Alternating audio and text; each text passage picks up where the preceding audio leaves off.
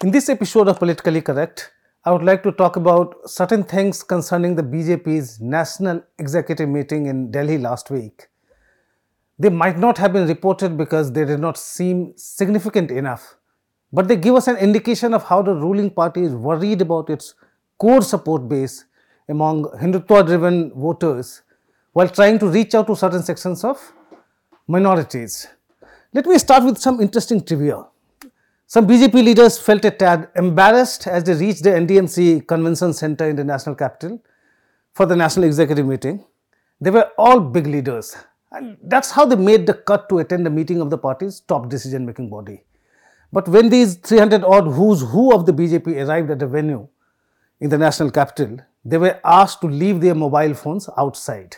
That was because the BJP High Command did not want anyone to record the proceedings. They might be big leaders in their own right, but evidently they were not trustworthy enough to carry mobile phones in their own party meetings. Apparently, as some BJP leaders tell us, some delegates at the National Executive Meeting in Hyderabad last year had recorded a bit of Prime Minister Narendra Modi's speech in Hyderabad and made it public. The BJP High Command was quite upset about it and so decided to ban mobile phones in the executive meeting in Delhi. Trivia aside, let me now come to the main point. After the national executive meeting was over, the delegates were happy to tell whoever cared to listen how PM Modi asked them to reach out to Muslim groups of Pasmandas and Bohras, as well as Muslim professionals and elites. He had also asked them to attend uh, church programs and uh, organize Sufi music nights. These delegates thought it was a good message to spread, given the PM's Sabka Saath Sabka Vikas slogan and the fact that he had advocated outreach to Pasmandas at the Hyderabad Executive Conclave too. The softening stance towards minorities seemed to make sense when Christian uh, majority Nagaland and Meghalaya are set to go to polls. And so these delegates uh, came out and told the media about how the PM wanted them to reach out to the minorities. They were mistaken, obviously.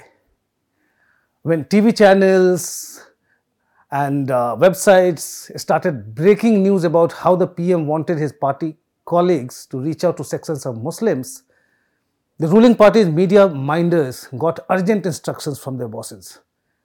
And the instruction was that what the PM said about Pasmandas, Bohras, and church programs should not make headlines. Therefore, till late into that night, these media minders in the BJP were making desperate calls to journalists across platforms in TV channels, newspapers, and agencies, asking them not to report that news.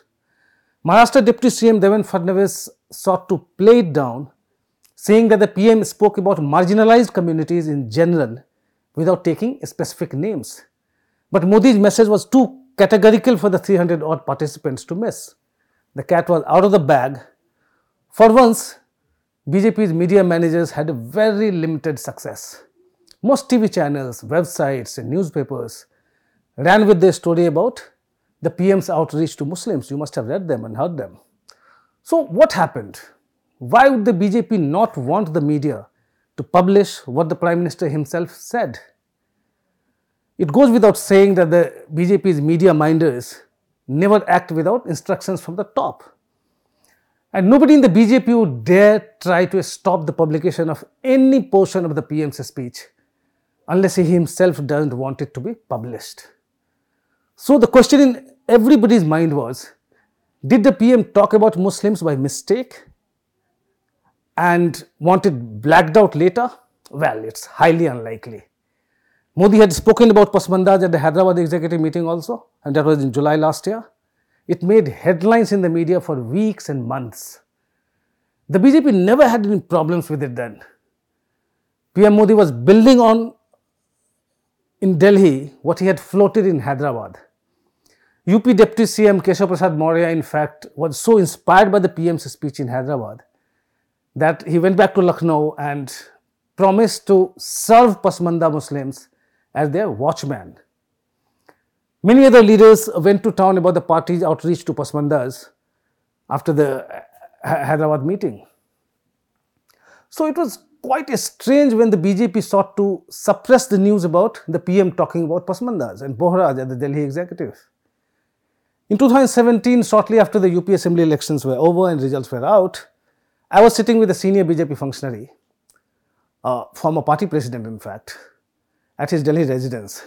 I asked, your party leaders say that the BJP might not have fielded a single Muslim candidate in this election, but a section of Muslims voted for you. Is that really true? He smiled and said, Well, that's what we have to say. But they never voted for us, never will. Then he added, We will have to bring a Muslim minister nonetheless. We'll have to bring him through the legislative council route. Of course, the same thing happened later. Mohsin Raza was brought into the Adityanath government as a minister. Incidentally, after the 2022 election, he was replaced by a Pasmanda Muslim, Danish Raja Ansari. Mohsin Raza was a you know a forward class Muslim and Danish Raja Ansari is a Pasmanda Muslim. That was the change you noticed then.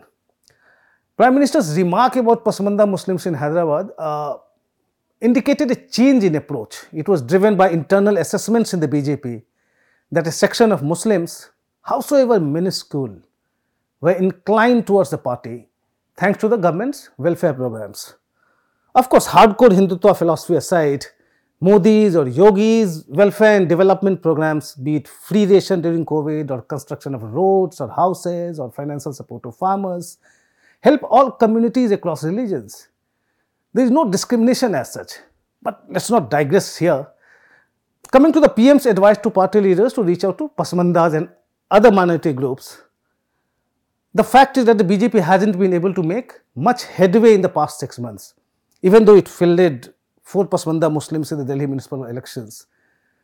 You know, former Rajya Sabha MP Ali Anwar Ansari of the All India Muslim Pasmanda Mahaz told my colleague Avantika Ghosh last week that when the PM spoke in Hyderabad, it was a pleasant surprise.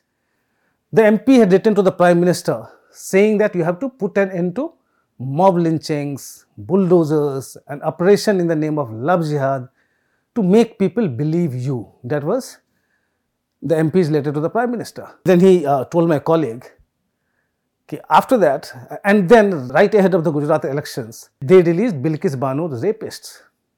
Bilkis Bano is a Pasmanda Muslim. How can people trust them? I mean, how can people trust the BJP then? Ali Anwar Ansari told my colleague.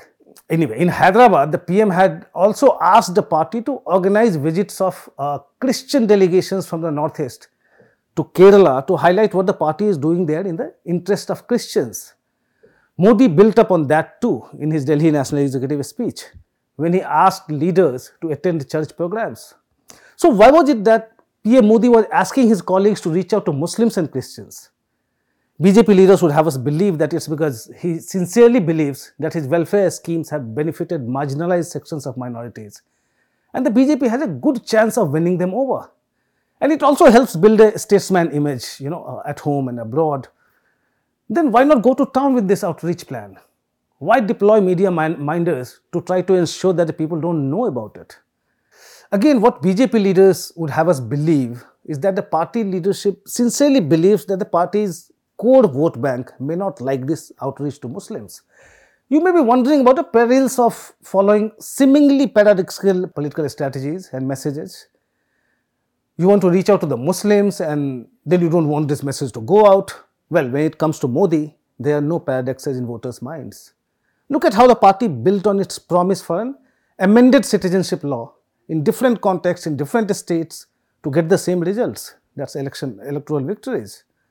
In 2016 assembly election in Assam, the BJP successfully sold it as a measure to drive out illegal immigrants from Bangladesh.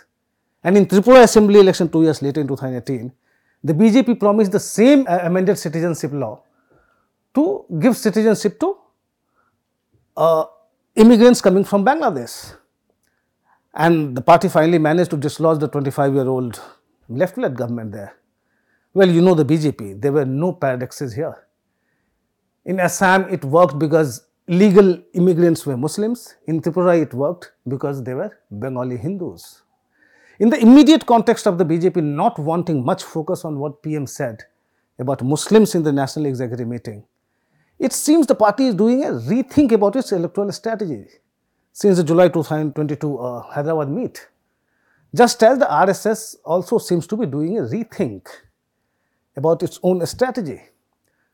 You know, Mohan Bhagwat was talking about the DNA of the Hindus and the Muslims being the same. Until last June, he was telling people not to look for a shivling in every mosque. He turned around uh, a fortnight ago to ask Muslims to abandon the what he called boisterous rhetoric of supremacy and said how the Hindu society has been at war for a thousand years. Similarly, the BJP no longer wants publicity about its outreach to sections of minorities. That's probably because the Sangh and the BJP don't want any confusion in the minds of their core support base by showing a bleeding heart for minorities. Essentially, uh, what while we may see paradoxes in what the PM said at the executive meeting and what the BJP media minders did later, the BJP seems to be absolutely clear about what it wants and how to achieve it. If we find the BJP confused, the joke is actually on us. That's all from me in this episode of Politically Correct. Thanks for watching.